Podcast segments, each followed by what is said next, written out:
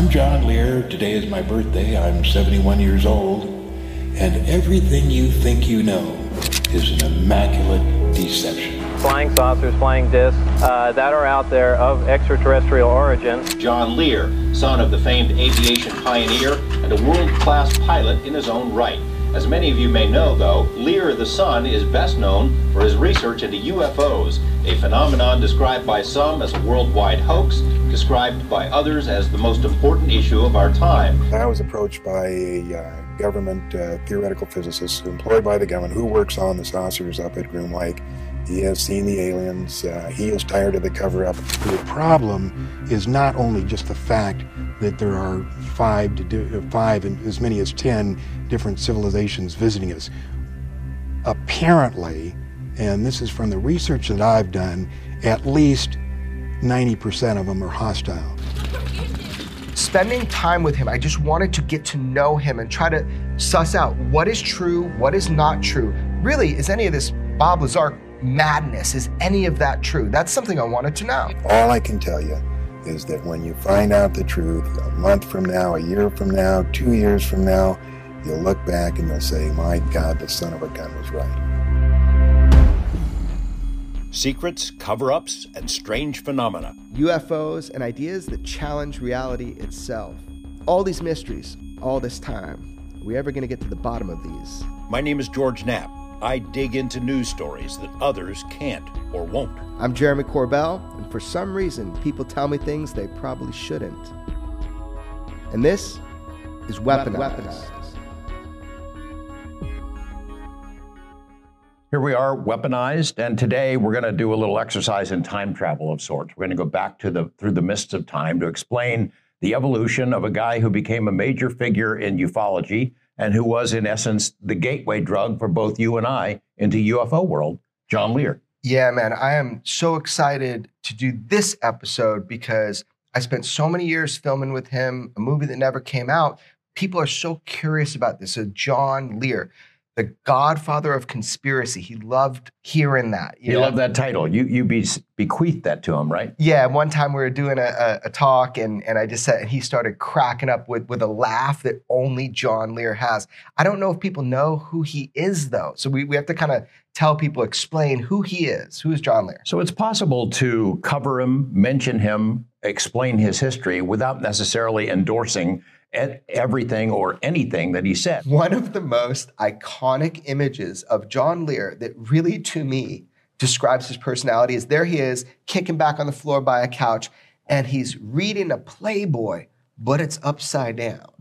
yeah. Remember, Lazar gave that photo to us, I think, uh, to be released after John's passing. Yeah. So so John Lear had so many. I mean, I didn't give him the term Godfather of conspiracy for nothing. He was this ominous figure in this world of UFOs, and some of the stuff he said was just sound absolute lunatic style, right? However, there were things that he said that ended up being true. So it's just kind of this guy you got to take in both hands, right and left hand, and try to figure out the truth about John Lear. Well, people view him with considerable skepticism today, and that is appropriate because some of the things he said are completely outrageous. Yeah. And, and as we learned over the years, sometimes he would make claims that seemed to be designed to provoke a reaction as opposed to making a cogent argument yeah, I, sometimes I think he would tell me stuff just to see if I would buy it, you know, and how far he could take it. So it was really, you know, with him, it was really sifting, you know, what is true. It's like it's like mining for gold, man. You know, you're trying to figure out what is true, what is not true, and maybe he was doing the same in his life. Well, I, have told the story before on Weaponized and in other interviews how how he came into my world is that in 1987 he walked into the TV station with a stack of UFO documents and dropped them on the desk of my managing editor, my mentor, Ned Day. And he said, Ned, this is the biggest story in history. You got to take a look at this. It's about the UFO cover up. You, you, read this, it'll be the biggest story in your life. And Ned looked at the documents, uh, read a couple of pages. They were, a lot of them were UFO documents squeezed out of the government through FOIA. He pushes the pile back across the desk and says, This can't be true. If it was, I'd already know about it. And I was eavesdropping, as I've said before. I said, "Hey, John Lear, let me take a look at this stuff," and uh, that was my entry point to the UFO topic. John had credibility with KLAS, with my boss Bob Stoldal, and with Ned Day because he who he was and what he had done before. Of course, his father Bill Lear had developed the Lear jet, the eight track tape. He was a brilliant man, an industrialist who was uh, incredibly well connected in military uh, industrial circles, had researched anti gravity technology for a lot of years. Yes. You know, um, and and John himself was an incredibly talented pilot.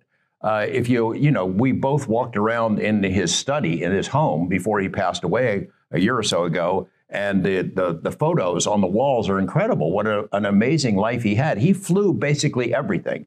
As a young man, there's a photo of him recovering from a crash. He just about died flying a plane that he probably should not have been behind the wheel of at age 17, something like yeah, that. Yeah, I think it was yeah, maybe 16 years old, 17, and he, you know, he has a photo of that plane crash, and he broke almost every bone in his body. That was his first out of body experience. He, he crashes this plane, and miraculously, in John Lear fashion, survives, you know, but every bone in his body was basically broken. I think he wanted to carve out his own path separate from his famous father. So he became an aviator and he flew everything. He eventually was flying planes for the CIA during the Vietnam era. Right. I think he continued to fly uh, secret missions for various government entities for years, which of course made UFO people suspicious of his ultimate motives. But uh, in the uh, mid to late 80s, he developed what's known as the Lear hypothesis. He got into the UFO subject and um, and started digging in. He used all of his military contacts and developed a pretty outrageous hypothesis. And I remember uh, putting him on the air after I got that stack of documents where he had been in the TV station, putting him on the air in a program called On the Record, and uh, and just let him go. And I look back at those clips thinking, I can see the wheels turning in my head. What the hell have I done here? As Lear spews out this incredible conspiracy theory, uh, we could take a little piece of it and, uh, and give us, our audience, a sense of what he was saying. Hello and welcome to On the Record. Flying saucers, extraterrestrials, monsters from outer space. The government has been telling us for years that they're not real they're weather balloons, or swamp gas, or reflections from the sun, or the ravings of lunatics. But serious UFO researchers say a breakthrough may be very close. You're a pilot, an airline pilot, captain. Uh, you hold, have held uh, 17 different world speed records at one time or another. You're a member of the famous Lear family that mm. all Nevadans pr- are pretty much familiar with, a former state Senate candidate. You don't sound like the kind of guy who would get hooked up in something that a lot of people would say is a bunch of nonsense. No, it's just uh, by coincidence that I got really interested. This about two years ago. My father saw a UFO and my brother did, and they were very interested, but there was really no proof, uh, as far as I was concerned, to really uh, look into it about, until about two years ago. Your father and, and brother saw them. Can you give details? Uh, my brother saw one. He was flying a P 38 from uh, Phoenix to Los Angeles at night. It just appeared in front of him. He made two uh, turns, 90 degree turns. It stayed in front of him and then disappeared. And uh, my father was fly, flying at night, I believe, over the uh, Arizona desert and saw one too. So you started, you got an interest because of the other members of your family. How did you start out? I had an interest, but uh, there was really nothing I could put my finger on. And like I say, two years ago, a friend of mine came through town. We had flown in Southeast Asia together, and he was retiring from the Air Force. Uh, he came over, and uh, we started talking about where he had been for the last 15 years. And he mentioned that he had been stationed at uh, Bentwaters. And I said, Oh, Bentwaters, that's where the uh, uh, flying saucer supposedly was in 1980. He said, No, John, not supposedly, it was. He said, I don't care if you believe me or not. It landed. I didn't see it because we were confined to quarters, but I know people who did, and I'll give you the names. And if you ever see them, tell them you know me, and they'll tell you the whole story.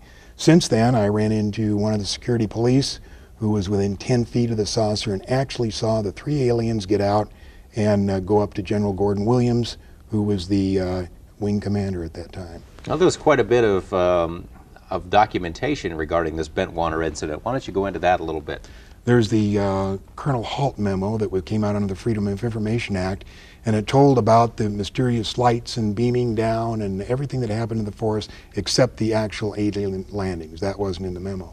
And there was also the uh, tape, Colonel Halt tape, forest tape, that uh, he made over a period of eight hours. And there's a 20 minute segment that we've been able to get a hold of that uh, uh, you can hear him running through the forest and, uh, and uh, being worried, saying the thing's after us. The Air Force has made a, an art form of ridiculing people who have talked about this thing. They've done an excellent job of covering it up for the last 40 years. George, basically what we're dealing with here is, I'll give you the bottom line. Okay. I'm not trying to sell it. I want to hear your thesis. I'm not trying to sell a book. I'm not trying to promote a lecture. This is based on what I've come across after intense uh, research in the last year. And I have found out that the government has retrieved between 10 and 15 fl- actual flying saucers, three of which have been in perfect condition, one of which they tried to fly. They have between 30 and 50 alien bodies uh, in cryogenic storage. Uh, we even have the name of the uh, person whose job it is to show these bodies uh, to uh, the heads of state and the people who are authorized to see them. They represent at least five different civilizations. There's at least 9,000 cattle mutilations. Now, the government said that uh, the mutilations were normal. They, the, the, your desert predator did these, but they weren't. The mutilations, they uh, I they think we have a picture of these somewhere. Maybe we can see that as you're talking. Uh, well, that's the next picture.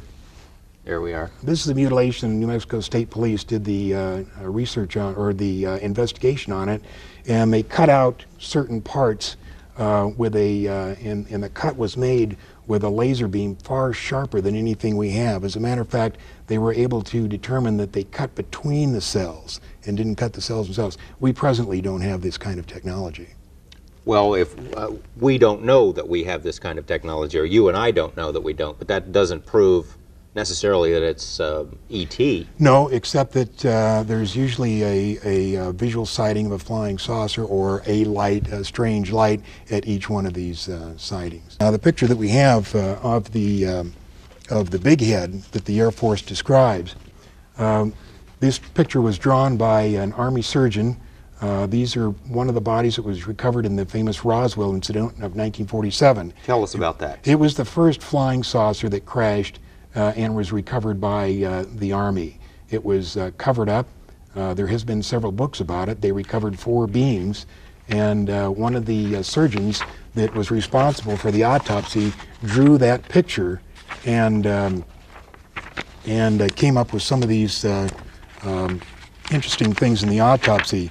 I'll just read a couple. Uh, uh, three and a half to four and a half feet tall, two round eyes without pupils, no earlobes, nose is vague, uh, neck described as being thin, um, arms is described long and thin, reaching down to the knee section. You can see that there's a web portion in the hands, no teeth, no apparent re- reproductive organs, um, brain is capacity unknown, colorless liquid prevalent in the body without red cells, no lymphocytes. And there's more in that uh, particular report. This is but an autopsy report. Now, you said the government uh, goes to great lengths, the Air Force in particular, to discredit this kind of stuff. Where did this come from? How did you get this? Uh, that came uh, in a uh, private, uh, that came from the private collection of Leonard Stringfield, who was one of the premier researchers. He worked for the Air Force uh, in the early 50s um, uh, in a secret project reporting UFOs. Then, as a civilian, he continued his uh, private research, and this is out of his collection. Why does the government want to hide this? Why doesn't the Air Force just come forward? Why doesn't, uh, you know, why don't they level with us if this is all true? Well, there's not really much they could say based on what I've been able to find out. Uh, George, they're really, you know, what, what could they say about it? They've been researching it for uh, many, many years, and based on my information, um, let's say that the president decided to make an announcement. This is, if he made it today, this is what I think that uh, he would say. My fellow Americans, I come to you uh, before you tonight with an announcement of great importance. Despite all our denials, flying saucers do in fact exist. Where they come from, we do not know. Who is in them, we do not know. Where they are from, we do not know, nor do we know how they got here or what they want. We are unable, unable to duplicate any of the metals found on the several craft we have recovered, nor are we able to figure out how they are propelled. We have hidden these facts from you over the past 40 years in hopes that we give you, could give you more uh, answers. Unfortunately, we are no closer to answers today than we were 40 years ago. God bless you all. In other words, you find it highly unlikely that the president would ever make a statement anything like that. No, it's just, uh, It's too big. It's the mass. The, the problem is not only just the fact that there are five to uh, five and as many as ten different civilizations visiting us. Apparently, and this is from the research that I've done, at least 90% of them are hostile. And when I say hostile, uh, if not hostile, they have a completely different set of morals than, uh, than we do. You think 90% of these visitors are hostile. What makes you think that? Well, uh, doesn't fit with what we think of as ET, you know? We, uh, if you read some of these books that are on the newsstands, one is called Intruders, uh, one is called um, uh, Communion. Uh, they uh, apparently come down, and, and when I say apparently, this is taken from 300 uh, hypnotist, hypnosis cases. a friend of mine has done 140 of them. And the people are abducted, they're taken up into a saucer, usually lasts about an hour. They do all kinds of experiments. They give them shots, they poke them, they, uh, they cut them, they do all kinds of things, then wipe out their memory and send them back. Only after several months of, uh, of some uh, psychological problems do they end up going to a psychiatrist. And the psychiatrist, on trying to find out what the problem is, in the use of hypnosis, finds out that this person has been abducted. What's the reason for that? What are they trying to learn? There's three things that they're trying to do with these abductions. Uh, the first thing is they're trying to monitor us. It started in the early 40s, and they'd put a little unit, a uh, very small BB type uh, object, way up in the backside of the brain, and they'd leave it there for about 18 years. They'd pick them up and put it in about four years old. About 12 years old, they would uh, pick them up and monitor it. Then about 18, they'd take it out. The uh, second thing they did is uh, they put a post hypnotic suggestion uh, according to many of the uh, uh, people that have been hypnotized and, and we found out what they've told them, apparently within the next two to five years there is going to be a, a big event. Something enormous is going to happen. And these people who have been abducted, and there's probably over 100,000 of them, have been given some place to go and something to do.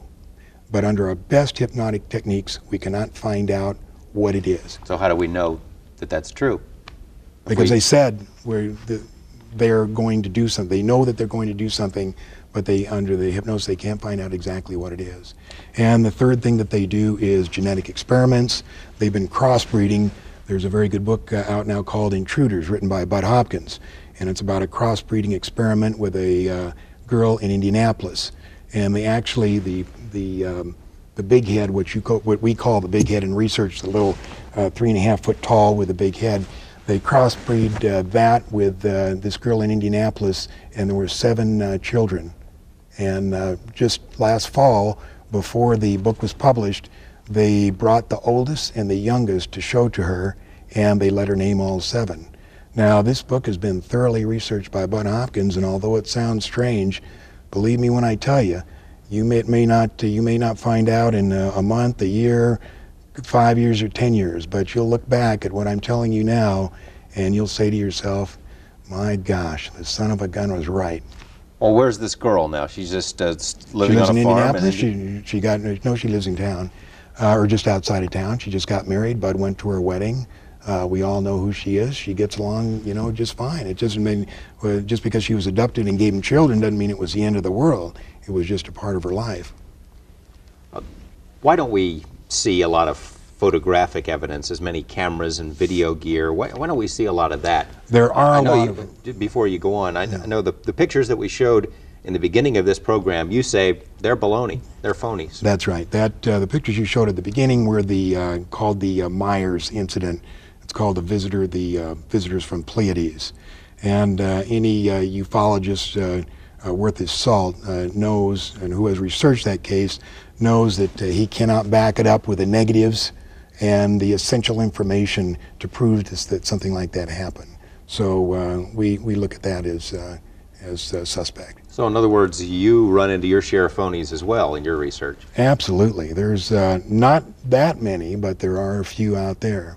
There's so many people that have real stories to tell that uh, we're just so busy with those. The main Air Force sightings uh, were in 1975, and the UFOs descended on every Strategic Air Command base guarding the perimeter of the northern United States. and uh, they hovered over the nuclear weapon storage area, and they stayed there with impunity for up to two and three hours over a period of three days. And nobody heard about it. Well, there was a few reports, but you really don't. I have a uh, I have a report 150 pages long of the F-106s that were sent out to chase them, and the helicopters, and notifying the Canadian authorities, and the uh, and the security patrolmen that were sent down to actually see what was going on, and they'd come up on these things, and they'd say, "I'm not going any further." You think um, maybe I mean, it's a top secret area? If the Air Force actually does have them, maybe they got him here. I'm certain they do. Uh, up at the test site, there's uh, uh, a report that uh, of the three that they got in perfectly good condition, at least one is up at the test site and has flown, and, and one was being flown as, as, as of 1981 By us. by us. Yeah. Yeah, so man, that clip of you interviewing Lear and he just starts talking about UFOs and going through that, that went far and wide. This little show you had, people went bonkers over it. Like, is any of this true? I, I want to come back though a little bit uh, to kind of the type of person John was so people kind of understand. So he, over all those years I filmed with him, seven years in total, from you know first clip to the last time he let me film him. One of the things that you notice, like you go through his house, he had a picture uh, where he summited the Matterhorn. He was the youngest person in history ever to do this. It's like he had something to prove. His dad was so famous. His dad also started a little company you might have heard of. It ended up being called Motorola, right? So kind of like big shoes to fill, but his dad never liked the fact that he was a pilot. He goes, "Oh, you want to be a bus driver?" You know. So he really had this contention, or this contentious relationship with with his dad. I mean, at one point, he was telling me a story. He was around all these people at Learjet, and his dad knocked him out. His dad punched him and knocked him out. Um, or, or I'm sorry, I probably messed that up. It, it- it was somebody else in front of his dad, uh, but it was like he just got a smirk from his dad. So they had this contentious relationship to the point where when they got to like the will, the, the Lear family will, John read me the will. And every line after so and so gets this, John Lear gets nothing. John, except for John Lear, So over and over and He over. He was like the black sheep. yeah, he was the black sheep, man. Yeah. Uh, there's a lot of other family politics and uh, and history that we probably don't need to go into that that made his relationship with his mom and his dad pretty complicated that you learned about. Yeah, of course. I mean, it, I think the point of this is that he was always this kind of black sheep, this outsider. It seemed like to me, from what he explained, I think at the end he got a can of dog food was what was left to him. I mean, that's a message. So he had a lot to kind of prove in his life, and boy, did he do it! How many records did he get? I mean, he got so many aviation records. He got so many. He had every FAA certification on the books. The guy went for piloting and just took it over. People would come into that house. That was really crazy. One of the first weekends I was with him, he's like, they're doing something at the base for you, Jeremy. I'm like, well, what do you mean they're doing something at the base? Next thing I know, his house gets buzzed by a fighter plane. They come boom, and the windows start rattling. I mean, so he had connections. I mean, the guy called the base and said, "Buzz my house. I want to impress this kid." You know, it was it was pretty funny. He was a dramatic guy, man. I know that uh, his entry point to the UFO topic was because of secret airplanes. He was part of a small group of aviation watchers, uh, along with Jim Goodall, and they would go out in the desert to see what mysterious planes were flying around. They would be outside of Area 51. He took these incredible photos that, that we have ma- made public before that I, I first put on the air in 1989, but no one is ever going to get that close to Groom Lake again to take those kind of shots. That was incredible. So it was it was in 1976 or 1977, and they basically went to the gates of Area 51, but there weren't gates at the time. Their security was a chain link. So in this photo that you published back in the day, you can see this chain link. So this is the way John told this story, and I think it's it's important because again, these are the best photos at ground level of Area 51 the world has ever seen. They were taken in 1976 or 1977. And here's what happened. So he rolls up, he's kicking back on a cooler, drinking a beer, and he takes out his camera and he photographs a panorama of Area 51. Snap, snap, snap, snap. And then all of a sudden, he sees, you know, you can see out there in the desert when a car's coming, you see this big plume of dirt coming. He, he sees them coming. And he goes, Oh, fuck, I know they're going to take this footage. So he was smart. What did he do?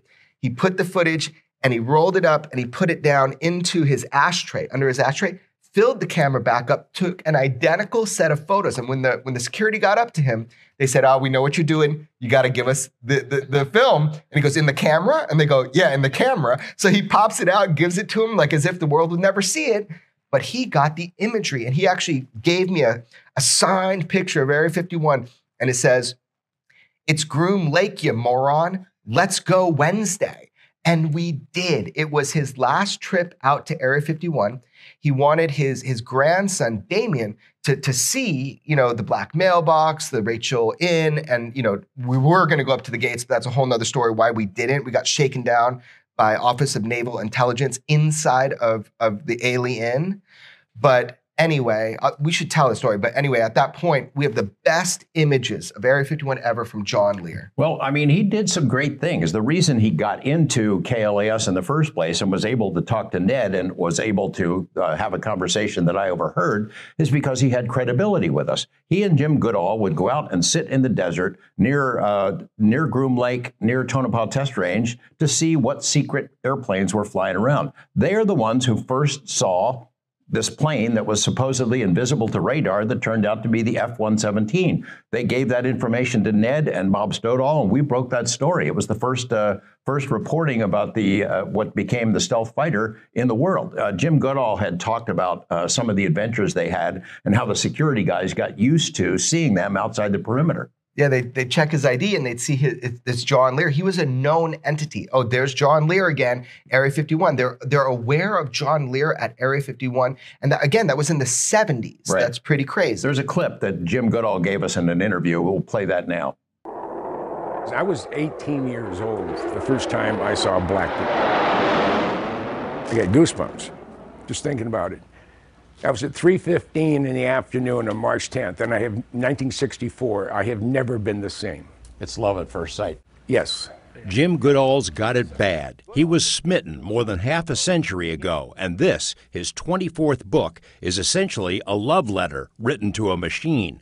This is a Buck Rogers airplane that was developed in the 1950s. And you look at it today, if you knew nothing about the Blackbird and you saw one at Nellis or you saw one at their show, I mean, you would be dumbfounded. Goodall is well known in aviation circles. For decades, he and his pals, including famed pilot John Lear, have prowled the outskirts of once obscure air bases, including Area 51 and Area 52, trying to catch a glimpse of the newest and best technology under development. But nothing has ever come close. His book chronicles how the engineers of Lockheed's legendary Skunk Works team developed the three planes in the Blackbird family the YF 12, the A 12, and the magnificent SR 71. The first two were both flown out of Groom Lake, aka Area 51. Included in the 710 photos in the book are dozens which have never been published because of the secrecy surrounding the planes and the places they flew. I've been collecting it for 50, stuff for 50 years. I, I literally have every, interviewed everybody from, from Kelly Johnson, Ben Rich, all the way through most of his engineers, or a lot of his engineers, all the original test pilots, all the original surviving Oxcart A-12 pilots, and a lot of the very early SR-71 pilots. My ex-wives, I've had multiple, multiple. Um, they said it's it's not a it's not a, a hobby, it's not a passion, it's it's an obsession. Skunkworks engineers had to design and build from scratch a spy plane that could cruise at 2,100 miles per hour up at 80 to 90,000 feet. They did it in a mere 32 months using slide rules instead of computers. The planes proved an invaluable tool during the Cold War. Hostile adversaries tried to shoot them down, but never did, though Blackbird pilots knew the risks every time they took off. They built 50 Blackbirds total. And, and over that, the 25 to 30 years that they were operational, they crashed 20 of them. They crashed three Blackbirds in 10 days in 1967. Because it was a black program, the press and general public didn't know anything about it. The SR 71 still holds many aviation records. It flew from the West Coast to the East Coast in one hour and seven minutes, that's in excess of 2,100 miles per hour, there is likely a project flying around out there that could beat that record, but whatever it is, it's still classified. Jim Goodall managed to acquire an SR 71 himself, though finagle might be a better word, you can hear. so it was while researching these secret planes and making contacts with people inside the military, inside intelligence agencies, that John Lear first got on the trail of UFOs. And those documents that he had shared with KLAS were enough to convince me to put him on the air. And the response from the public, as I've said before, was outrageous. It was totally unexpected that it touched the pulse of the public in a way that I did not understand. So I started digging in. And John was so instrumental and so helpful in guiding me through the strange world of ufology back in those days. He had file after file of documents, official documents and reports that, uh, you know, I would never have been able to obtain on my own. It was so helpful and, and really put me on the road to pursuing the paper trail, which is really the, the slice of the topic that got me interested. Did, not he run for political position? Yeah, state senate. He ran for state senate. So he was a decorated pilot. He'd worked for the CIA. He had a great family name and had run for office. So yeah, he was deemed a credible person in the eyes of the news media in those days. All those years hanging out with John, sleeping on his dirty floor until they finally gave me a bedroom because I was there so much. Um, people would come from all around the world just to spend a moment with John. And I didn't really understand why. Like, you know, people from Area 51, people from the stealth program, pilots, just to see the awards that he had, everything he'd done in his life. So, separate from UFOs, before any of that entered John Lear's life, he was this uh, kind of legend in the aviation field, not just because because of his father, not just because of Lear Jet, but because of what he had achieved in aviation, which was so cool. And then, you know, of course, along the lines, there were a lot of whistleblowers, there were a lot of secrets, there were a lot of people coming to him saying, I, I was in the room one time and someone was saying, I'm, I'm going to die soon. I got like stage four cancer, I'm going to die soon. I just want you to know some things, John. And they spilled the beans to what they had kind of witnessed or experienced out at the test site, out at Area 51. So you imagine there's a guy sitting there hearing all these kind of deathbed confessions, like right there at his epic desk with all of his monitors. I mean, if you're talking about something that looks like conspiracy, John Lear's lair is what we used to call it. Just looked like the classic conspiracy theorist. I mean, monitors after monitors. It was just such a wild environment. He's such a kind of wild guy. So yeah, he became sort of like UFO Elvis in a sense. People would make a pilgrimage to his home to tell him stories, and John would absorb it all. But he didn't seem to have a filter. I mean, you know, some of the stuff that he absorbed, he spits right back out as if it's gospel. And, you know, over the years, as we knew him, the, the tales, the claims he would make became increasingly outrageous. I, I remember, so the first time that I met Bob Lazar, it was, it was not, uh, you know, because I tried to. I was just there filming at John's and John goes, Jeremy, Bob's coming over today. Get your cameras ready. And I go, he talked like that. And I'm like, uh, John, I think that's a little inappropriate. I would like to, you know, hear from Bob. I'm going to put all the cameras away and then we'll talk. But what was so funny, Bob let me turn the cameras on. That's how we got a little bit more from Bob at that time.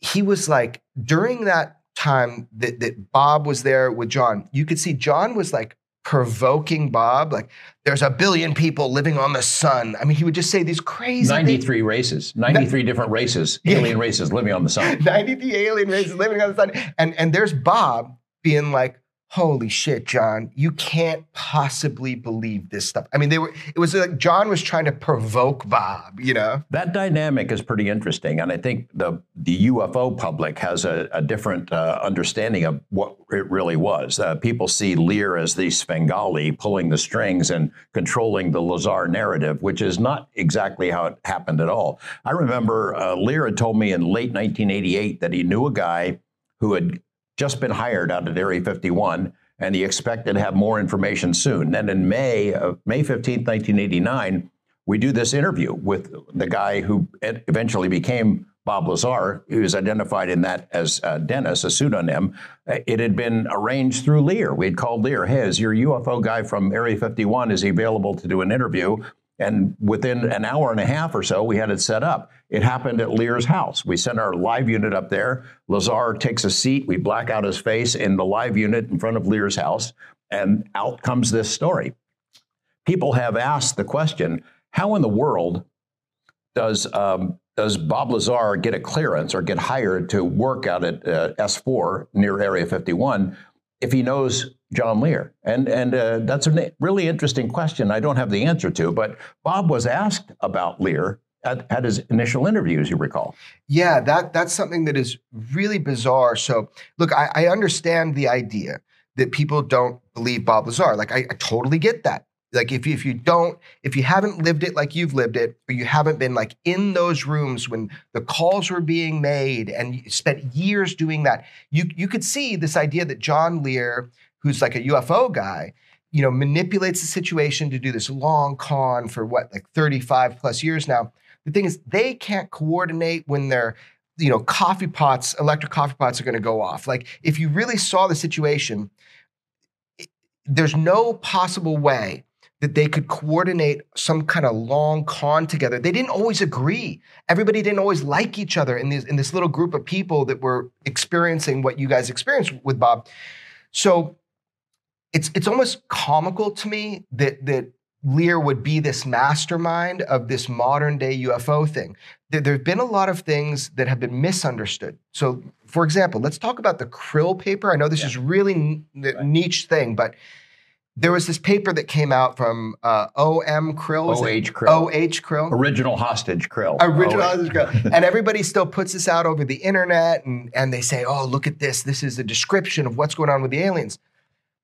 John Lear wrote that he admitted to writing that. He said that was the best estimate, kind of, of what is going on from his perspective. But that was taken on the internet as like gospel, some kind of leak. And, and we, we know some people, some conspiracy people propagated that, like Bill Cooper. Bill Cooper. Bill Cooper. So the second time I, I, interviewed Lear three times on this on the record program, and each time I interviewed him, the response was even bigger. The third time he came on, he brought this guy Bill Cooper with him, who was claimed to have read certain UFO related documents while he was in the Navy, the Navy. He was going to go underground. He was going to tell his story and disappear. And of course, he didn't. He became this huge UFO celebrity. Suddenly, people are paying a hundred bucks a head to have dinner with him. He wrote a book called Beyond the Pale Horse. Behold, the, Behold pale. the Pale Horse, which a lot of people think should be titled be, behold a pail of horseshit because it was so outrageous. It is the most stolen book, I think, in America. It's the most popular book in prisons in America. And it's Bill Cooper's UFO conspiracy manifesto that became more outrageous. He and Lear became sort of attached at the hip for a long time. We'll talk about how that um, uh, relationship dissolved over the over the years, but uh, they spoke together and uh, and they were on some interview program talking about O.H. Krill, as you said, that Lear had made up. And there's Bill Cooper saying, Yeah, I read about this in the U.S. Navy. I saw these documents. And Lear leans over to him and says, Bill, no, you didn't. We made that up. Don't you remember? Oh, no, no, no. It, it's completely real, which tells you a lot about Bill Cooper. Yeah, yeah, that was a funny story because I had read that book. You know, it's a total conspiracy book, but I had read it when I was a kid, just checking it out. When John told me that story, that's when he said he knew Bill Cooper kind of drank the Kool Aid, that, that he's a liar, was that he was sitting there in that interview, like you said, and just was like, what the fuck is this guy talking about? Uh, we wrote that. So that created so much confusion in, in the UFO world and the conspiracy world. How bizarre. It caused a big fallout between those two. I mean, it was part of the reason. And then uh, Cooper drank a lot in those days, I guess, and became increasingly erratic. And there was a falling out between he and John. I remember hearing a threat that Cooper had left on his uh, answer machine. It was pretty serious, you know, um, scary. Yeah, yeah, they were not friends at the end of that that, that relationship, you know. Um, but you know, with, with Lear, things were never simple. They, they were always complicated. I remember the, first time that, that I went to Lear's house, I, I might have told this before, but I was there just trying to learn about UFOs. And you know, no one was really accessible. And, and after some time, Lear got back to me. So I jumped on a plane, I flew out there, and it was like for two days, he let me film with him. And the first question I asked, I think I have this on camera. First question is, what is the best evidence you have for UFOs? Can you show it to me right now? It's like super naive. I thought this was like such a simple thing. Show me the best evidence. and he just kind of like looked at me through the barrel of his cigar at his computer and he just didn't say a word. And it was like that for two days. He didn't talk to me. He just kind of would look at me and glare. And I don't know if he was testing me. Is this kid for real? Does he really want to know or what? obviously there's no one piece of best evidence with UFOs, but then he opened up, started spilling the beans on his life story. That's what intrigued me so much to to I wanted to make a film about him. I wanted to document his life. And was that your entry point when you get to stay with him for a couple of days? You're saying, I want to make a film about you. Yeah, kind of. I mean, again, I I, I, I didn't know how to use a camera. I, it's arguably I still don't know how to use a camera, but it was my pitch was this, man. I want to know the truth, not just about Bob Lazar, but what you know. I, I, just want to know the truth. This is the nexus point to, to the whole UFO mythology or, or story. So I, I just wanted to know. So I said, look, I'm not a filmmaker. I, actually, his business manager pulled me aside, which would be his wife, Marilee, right? And was like, what are you trying to do here? And I'm like, I just want to film, document. I'm not going to twist anything. I'm not going to try to make him look crazy. I just want to document it, make a film. I haven't made a film yet, but I, I intend to one day. And I think this is a great place to start. You stayed at his house. I remember that was sort of how you got into talking to me. That was part of the reason why I answered the phone calls, your persistent phone calls, is because you were working on something with uh, with Lear, yeah. and it's you know it's less than a mile from where I live, you know, in his, his home, and you're there all the time, and you're not just filming, you're fixing plumbing, you're fixing his computer, you're doing whatever he needed, right? You're yeah, well, okay, so part of the cost to my admit to, to my admission into the, the UFO world was that yeah, I think he used me to like smuggle him cigars and bad food and like yeah, and then I did fix a toilet once, but it was like yeah, I mean look, he he was already older at that point. Like during our years of filming, he actually flatlined at one point, so he was not in great health. Um, maybe he just wanted a friend, but he really was spilling the beans. He let me sleep on his floor at first for a while. Um, then, you know, finally they let me actually stay in a bed. But it was like just, I wanted to invest myself. I went out every weekend for years. Every weekend. Can you imagine being my wife, be like, where are you going again? Hanging out with my old friend John Lear, the conspiracy guy. I mean, I, I had to be a little crazy to do that. But yeah, spending time with him, I just wanted to get to know him and try to suss out what is true, what is not true it's just a hologram that we're living in. Uh, we're really limited as to uh, time travel. Is uh, it? We can't do it. We're in a hologram. This is just a uh, entity, a space where we're learning how to uh, navigate our soul. Really, is any of this Bob Lazar madness? Is any of that true? That's something I wanted to know. On a personal level, tell me about Bob as a friend to you. Yeah, Bob Lazar is uh, my best friend. He lives in Michigan now, but he used to live across town. I met him in 1988, and we got to be good friends. When I first met him, he wouldn't hear of any talk about flying saucers. He knew for a fact that they did not exist because he worked at Los Alamos National Laboratories and he had a Q clearance and if there had been something like that, he would have known about it. I think people uh, get confused about the sequence of events and how it happened that Lear was manipulating the situation or creating the scenario, which isn't how it happened at all. I mean, we put him on those shows on On the Record. Little did I know that two guys named Bob Lazar and Gene Huff had paid attention to it. And, and uh, when the time came for Lazar to come forward, he came to me because of those interviews with Lear. He had, uh, I guess, Gene Huff, who was a real estate appraiser, had gone to Lear's home to do an appraisal and got into a conversation about uh, UFOs. And that eventually led to an introduction to Bob, who was not a UFO guy, did not believe it, didn't believe any of it. okay, let's let's really explain that because again, it's like if I hadn't spent years every weekend filming with Lear and getting to know you and meeting everybody and hearing and being in the room when calls were made, I would be like everybody else. I would have this like different layer of skepticism about if like Lazar is telling the truth. What you just said is so important. And everybody in this small group of people, Bob Lazar thought UFOs was bullshit.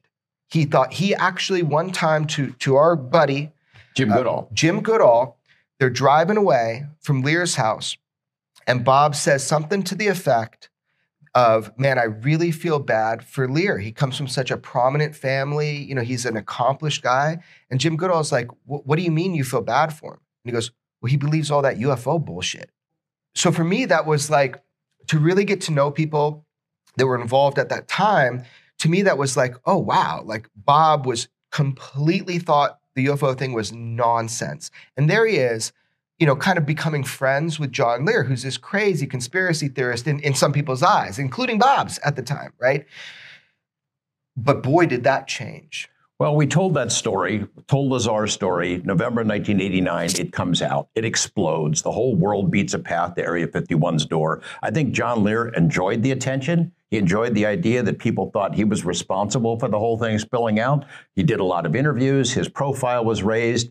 People would make the pilgrimage to his house to, to get the real inside story, and, and he dug it. And as time went on, though, as you know, his stories became wilder and wilder. I mean, the 93 different alien races living on the sun, that was a pretty good one. The secret tunnel from the Luxor Hotel to Area 51 and, and all through the Southwest, that was another one. Uh, the secret base at near Wendover, he said, uh, it, the, one of the last interviews I did with him, there's a secret base out there. And when you approach it, fly in at night, it opens up like a zipper, and then you land, and then they zip it back up and it disappears again. I'd see people come in and tell John stories, right? And like you said, he kind of had no filter at that point. I guess it, once you've seen or experienced the extraordinary, maybe you just get rid of that filter. But I think you're right. There was a point with John Lear where, to me, it appeared like he just didn't have a filter for the for the conspiracy. He was like, "Well, if that's true, everything else is true." I, I don't know. So he believed a lot of things that, for me, there's there's no evidence for. But again, he was right there at each moment, and, and certain things ended up being true. And that's what's so amazing about his story. It's true. I mean, you know, the F 117 and other planes that he first acquired evidence about and then made public, he and Jim Goodall and a couple of others. The story about, uh, about Bob Lazar and the craft that were flying out there on Wednesday night. He went out there three times in a row with Lazar to see it. John Lear went out there, and I actually have footage from one of their excursions where you know John's just messing around, and and it's just they're out by the car. But he he went out there to see the craft that Bob Lazar said would be flying over Papoose Lake, not over Area 51. I mean, nobody knew about this back then. Ready? Yeah. Good evening. This is John Lear, and today is March 22nd, 1989. We're standing just about uh, eight miles due east of Groom Lake, Nevada, the super government uh, secret test site. And just a few minutes ago, we saw one of the government uh, uh extraterrestrial UFOs fly over there. Uh, we all watched it for about uh, seven or eight minutes. Right here, I have my Celestron scope. it's eight inches, and I had had it focused in for about 15 seconds and saw for myself that in fact it was a disc.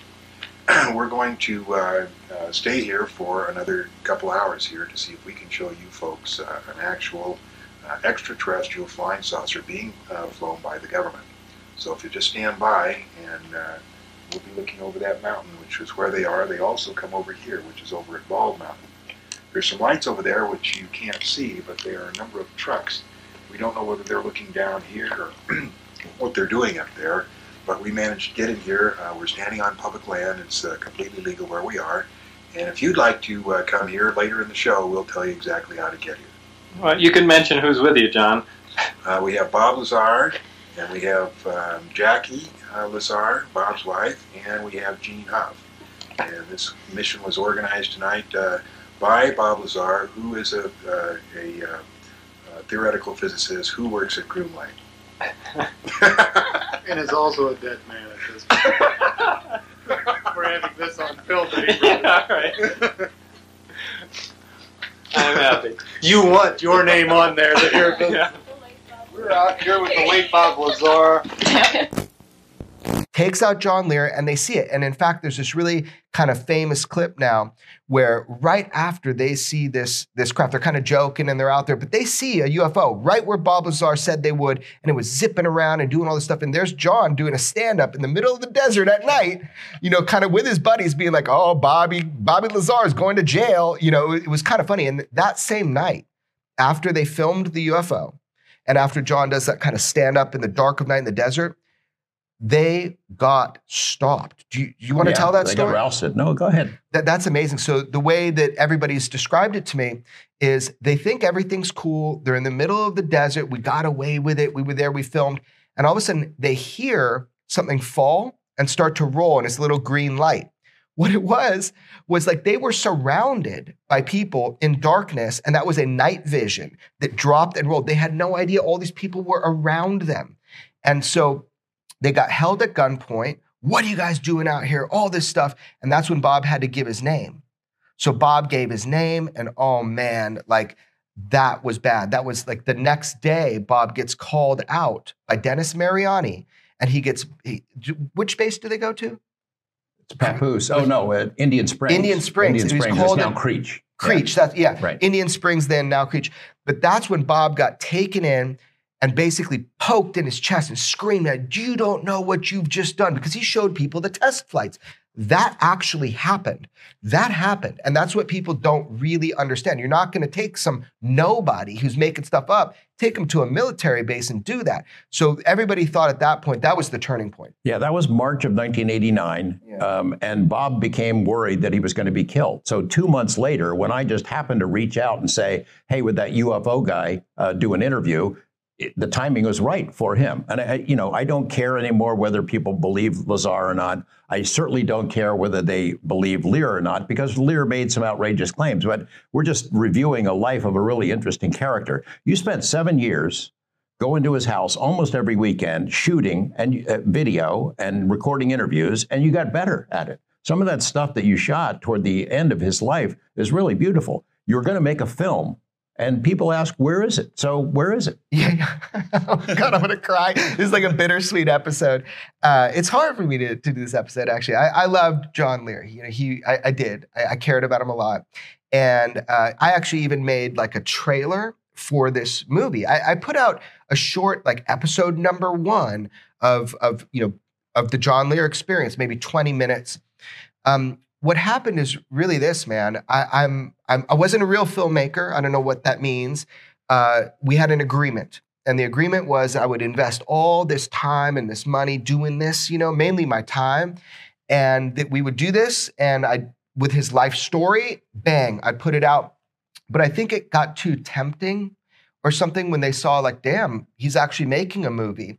So what actually ended up happening is, I'll just put it this way: his life rights were not given to me by that point. So it was kind of like I felt like I was being held hostage. Like I can't make this movie now because somebody else has been signed over to maybe on a napkin or something the life rights. Is it just one somebody or multiple somebodies that he gave life rights to? I, you know, your guess is as good as mine, but it was just, it was weird. It was like a self sabotage because I know he wanted me to make a movie about him. I know he wanted that. that. At the core, he wanted that. But I think it was too tempting to see if they could extort me. I, I don't know. I don't want to say it in a bad way, but I felt extorted. Well, I see it in a bad way in the sense you spent that much time, shot all that video. John wanted a movie made, and in the end, you could not make it because other people claimed the rights. They would claim ownership of whatever you produced.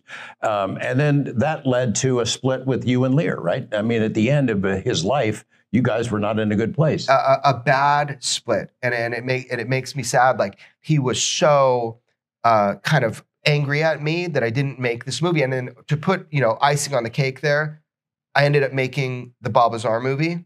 I think that way, and and I tried, I tried to include him, but I think that that split was just too much. And you know, I kind of feel like he was half joking. Like if I really got in a room with him after all that, it's like John, you motherfucker. You know, he might have just busted out one of his big ass laughs, but and he kind of said it to me. He goes, "This is what we're up against." When he showed me that somebody else was in control of his life rights at that point, this is what we're up against. So he was kind of still with me, but I think it was just too much at that time. He wanted his story to be told.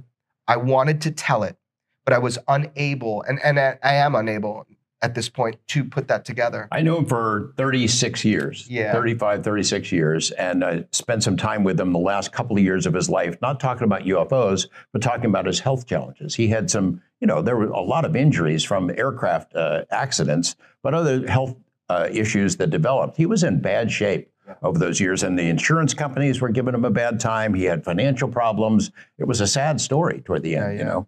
I, I, mentally, he, he was there. He was always so sharp. That's the thing about John. He was always so sharp, man. But yeah, I think the physicality of what was going on with him, um, yeah, he was just Yeah, he still had the greatest sense of humor, though, man. I, will tell you a story that I heard. So he and Bob had this like little uh, riff. They're they're doing like pranks on each other at one point, and uh, at one point he did something to Bob that was like really bad, a really bad prank.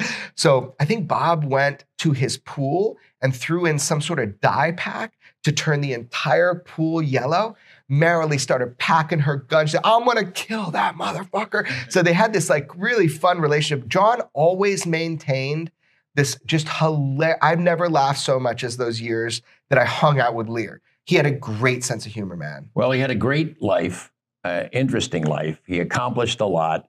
He became the godfather of conspiracy. You, you know, looking back at it, you can't take him seriously, can't take him at his word for some of the claims that he made, but he did influence the evolution of modern UFO world in the sense of the pivotal role he played in the Lazar story, Area 51, and others.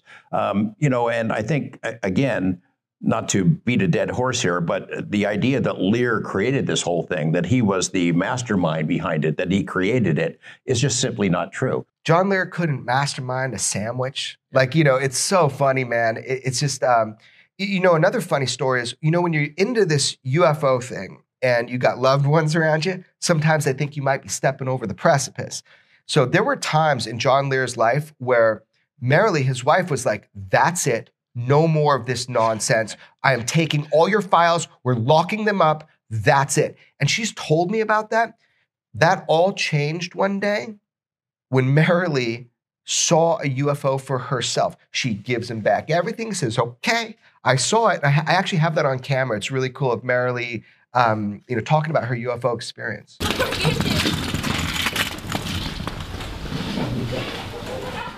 I was here working in the rose garden, and my eight-year-old daughter comes through that back gate and says, "What is that, Mom? A UFO?"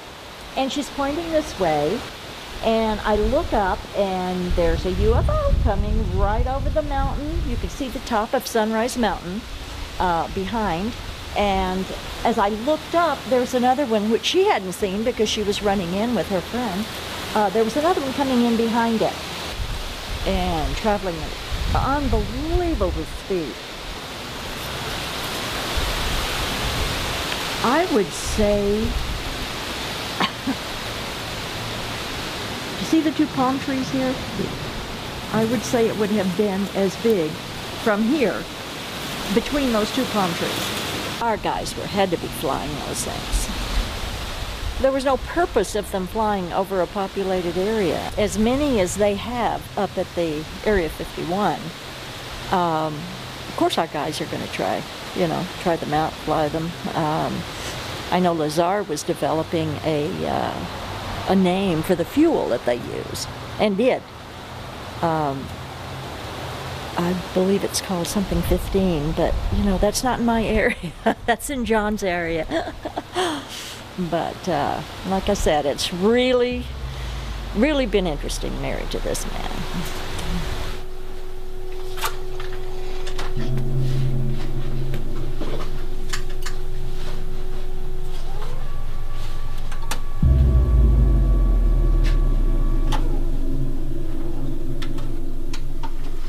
I, I miss John. He passed away more than a year ago. We recently, uh, there was an event that was scheduled for the Las Vegas area, uh, uh, an attempt to appropriately disperse his ashes. It didn't happen, but it's going to happen at some point. Yeah, for sure. That so that was cool. So we got to go uh, to Vegas, and we and we got to meet up with John. We were going to blow up John. Uh, sorry, we got to go meet up with Bob, and we were going to blow up John Lear's ashes. That would that would be on, on a dry lake bed. That would be an appropriate send off for a man like him.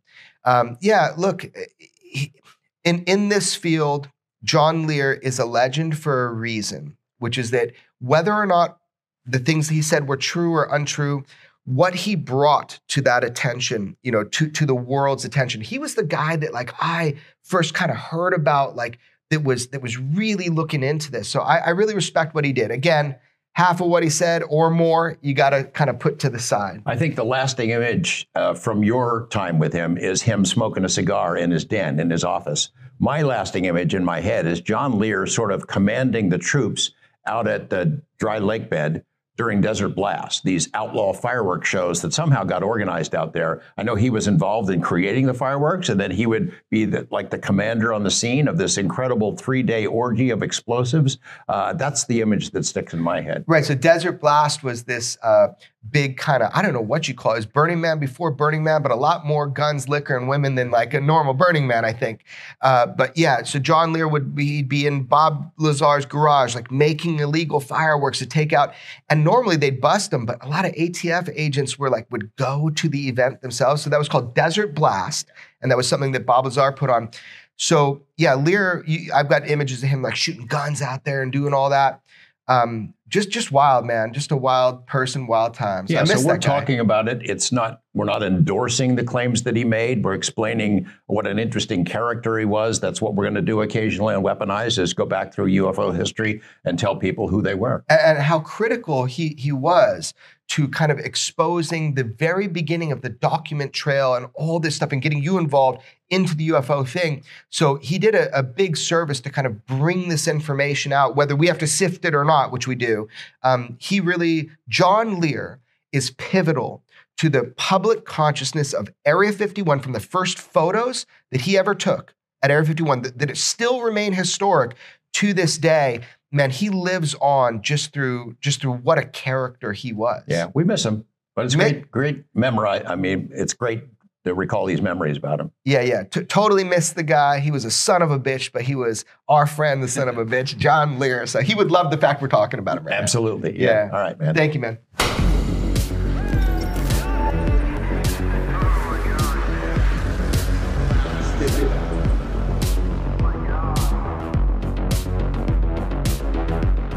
Never have so few had so much to tell, but could say so little.